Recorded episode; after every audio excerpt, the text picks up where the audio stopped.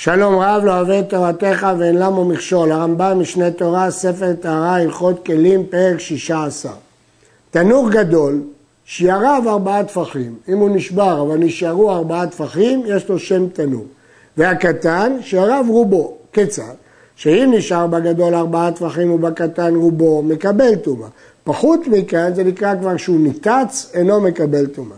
וכן אם נטמע וניצו עד ששיער בו פחות מארבעה טפחים בגדול או פחות מרוב הקטן, טהור. מה ההבדל? קודם דיברנו על תנור טהור, מתי הוא מקבל טומאה ומתי לא. עכשיו על תנור טמא, מתי נקרא שהוא ניתץ ומתי לא נקרא שניתץ. נשאר בו ארבעה או רוב הקטן, אם מהגדול נשארו ארבעה טפחים ומהקטן רובו, עדיין הוא בטומאתו. והקירה, שיעריה שלוש אצבעות. הקופח, עשרו לאפייה שיעורו כתנור, ובישול שיעורו כקירה. תנור שנטמע ולא רצה לחטטו, כיצד מתארים אותו? אם היה רוצה, יכול לשבור אותו לשברים, אבל הוא לא רוצה. חולקו לשלושה חלקים וגורר את התפלה שעל החרסים עד שנמצא כל חרס מהם עומד על הארץ בלא טיט על גביו. ואז הוא טהור, כי בעצם הוא הפסיק להיות תנור.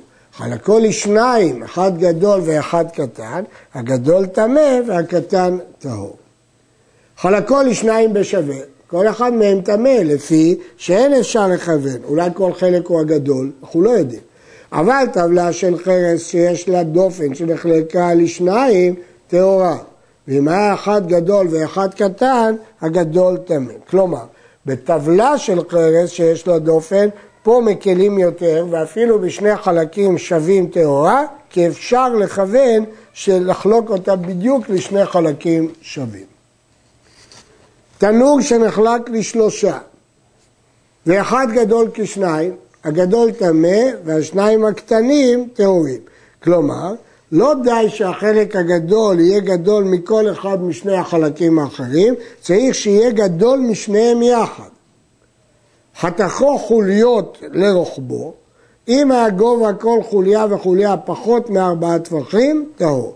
חזר וסידר את החוליות זו אגב וזו, הוא מריח עליהם בטיט, אז הוא בעצם בנה מחדש, והחזירו תנור כשהיה. הרי זה כמי שעשה תנור אחר, לא חוזר את הטומאה הקודמת, כי הוא כבר נשבר, ואינו מקבל טומאה אלא מכאן ולהבא, והוא שיסיקנו כדי לאפות בו סופגנין אחר שבחור.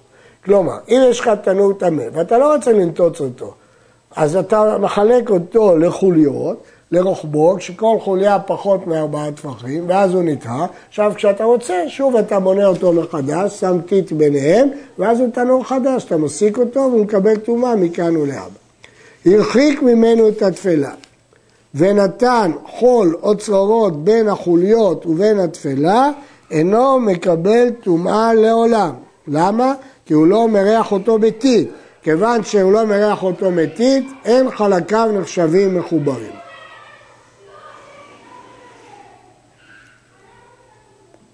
וזהו שאמרו, הנידה והטהורה עופות בו והוא טהור. הייתה בו חוליה אחת שיש בה ארבעה טפחים, היא מטמאה במגע ואין מטמאה באוויר, ושקר כל החוליות טהורות. בארבעה טפחים יש שהות תנור, ואז היא מטמאת טומאה לאבא, אבל אז יש לשאול, אז למה היא לא מטמאה באוויר? מפני שאין לה תוך, והטומאה הזאת היא רק דרבנן.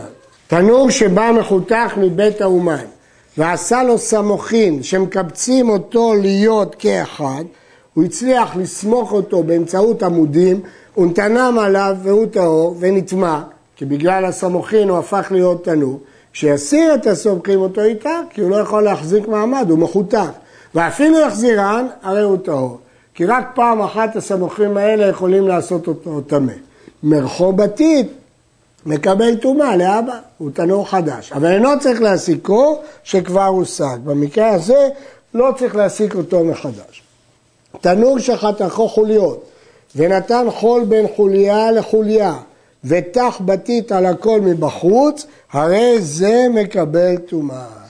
זה התנור המפורסם שנקרא תנורו של עכנאי, שנחלקו בו רבי אליעזר וחכמים מחלוקת גדולה. רבי אליעזר אמר שהוא טהור כיוון שהחול מבדיל בין החוליות, הרי הוא כשבור ומפורג. חכמים אומרים כיוון שהטיט דבוק בכל חוליותיו מבחוץ הוא מתחבר ונעשה תנור שלם.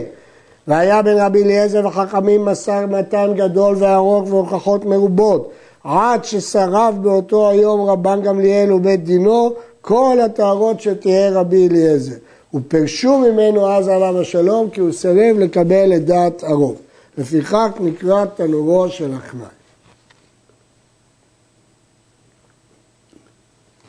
יורת הערביים שהוא חופר בארץ ותח בתית, אם יכול התית לעמוד בפני עצמו, מקבל טומאה, ואם לאו, טהור. גם בעניין זה היה ויכוח גדול, הוא נקרא תנורו של בן דינאי, כי יש אומרים שזה כלי שנעשה באדמה ולכן הוא טהור. ובכן ההלכה היא, אם הטיט עומד בפני עצמו, טמא, ואם לאו, טהור. המביא שברי כלי חרס ודיבקם זה בזה, ועשאן תנור, ועשה לו תפלה מבחוץ ומבפנים והסיקו, הרי זה מקבל טומאה, אף על פי שאין בכל חרס מהם כשיעור, כי ביחד זה הפך להיות תנור. פיתס, פיתס הוא כלי, חבית גדולה, שקירזלו ועשהו תנור, דהיינו, האדם הכין את הפיתס על ידי שהסיר את התחתית שלו ועשה אותו תנור ועשה לו תפלה מבחוץ, אף על פי שמקבל על דפנותיו כשיעור, הרי, כשיעור הרי זה טהור, זה לא תנור. שכלי חרש שטהר אין לו טומאה לעולם. אלא אם כן, עשהו תנור ועשה לו תפילה מבפנים או מבחוץ. אם היה עושה לו תפילה גם מבפנים וגם מבחוץ, היינו דנים את זה כתנור חדש.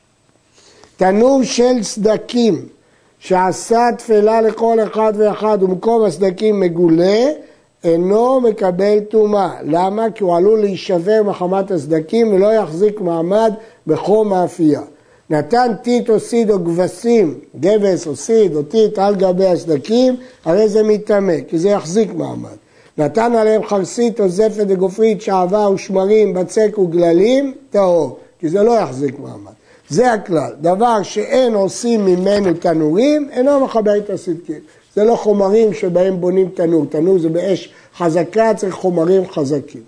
סדק תנור, שנתנו כלפי זווית, ומרח בתים מן הצדדים, טהור. כלומר, התנור ניתן כלפי אחת מזוויות הבית, כך שקיר הבית צמוד לצד הסדוק ומחזק אותו. אז למרות שעכשיו התנור חזק, זה טהור, זה לא נקרא תנור. דף של תנור שנתנו בזווית להיות אופה בו, טהור. אין לו שם כלי שלם. ואם יש בו רוב תנור, מקבל טומאה כפי שכבר אמרנו. תנור שנתן בו עפר עד חציו. אם נטמע מאווירו בלבד, אינו מטמא, אלא מעפר ולמעלה, כי רק זה יש לו שם תנור. ואם נטמע במגע ונגעה טומאה בו מתוכו, נטמע כולו אף מעפר מלמטה. החידוש הוא שהעפר מבטל את שם האוויר, אבל העפר לא מבטל שם כלי מן התנור, אלא כאילו יש כלי שחלקו טמון בקרקע. זהו חידוש, ולכן האוויר טהור, אבל אם הוא נגע בו ממש, הוא טמא. הקירה, מקום שפיטת שתי קדרות, והקופח, מקום שפיטת קדרה אחת.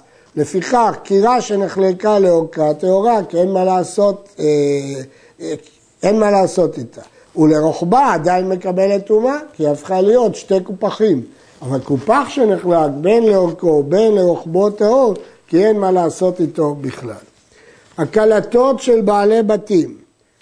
מה זה קלטות? קנים בנויים עגולים, עושים אותם תחת הקירות. שנפחתה קרקעיתה. אם היה עומק הפחת פחות משלושה טפחים, הרי זה מקבל טומאה. שאם יושג בפחת מלמטה, תתבשל הגדרה מלמעלה. אז זה עדיין כלי שראוי לבשל בו.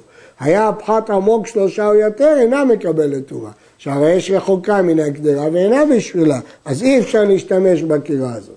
נתן אבן או צרור על פי הפחת עדיין היא בטהרתה, כי האבן והצרור לא יכולים להפוך את זה לקירה. מרחו ביתית, עכשיו זה כבר קירה חדשה, נעשה את האבן קרקע הקירה ומקבלת טומאה מכאן ולהבא. עד כאן.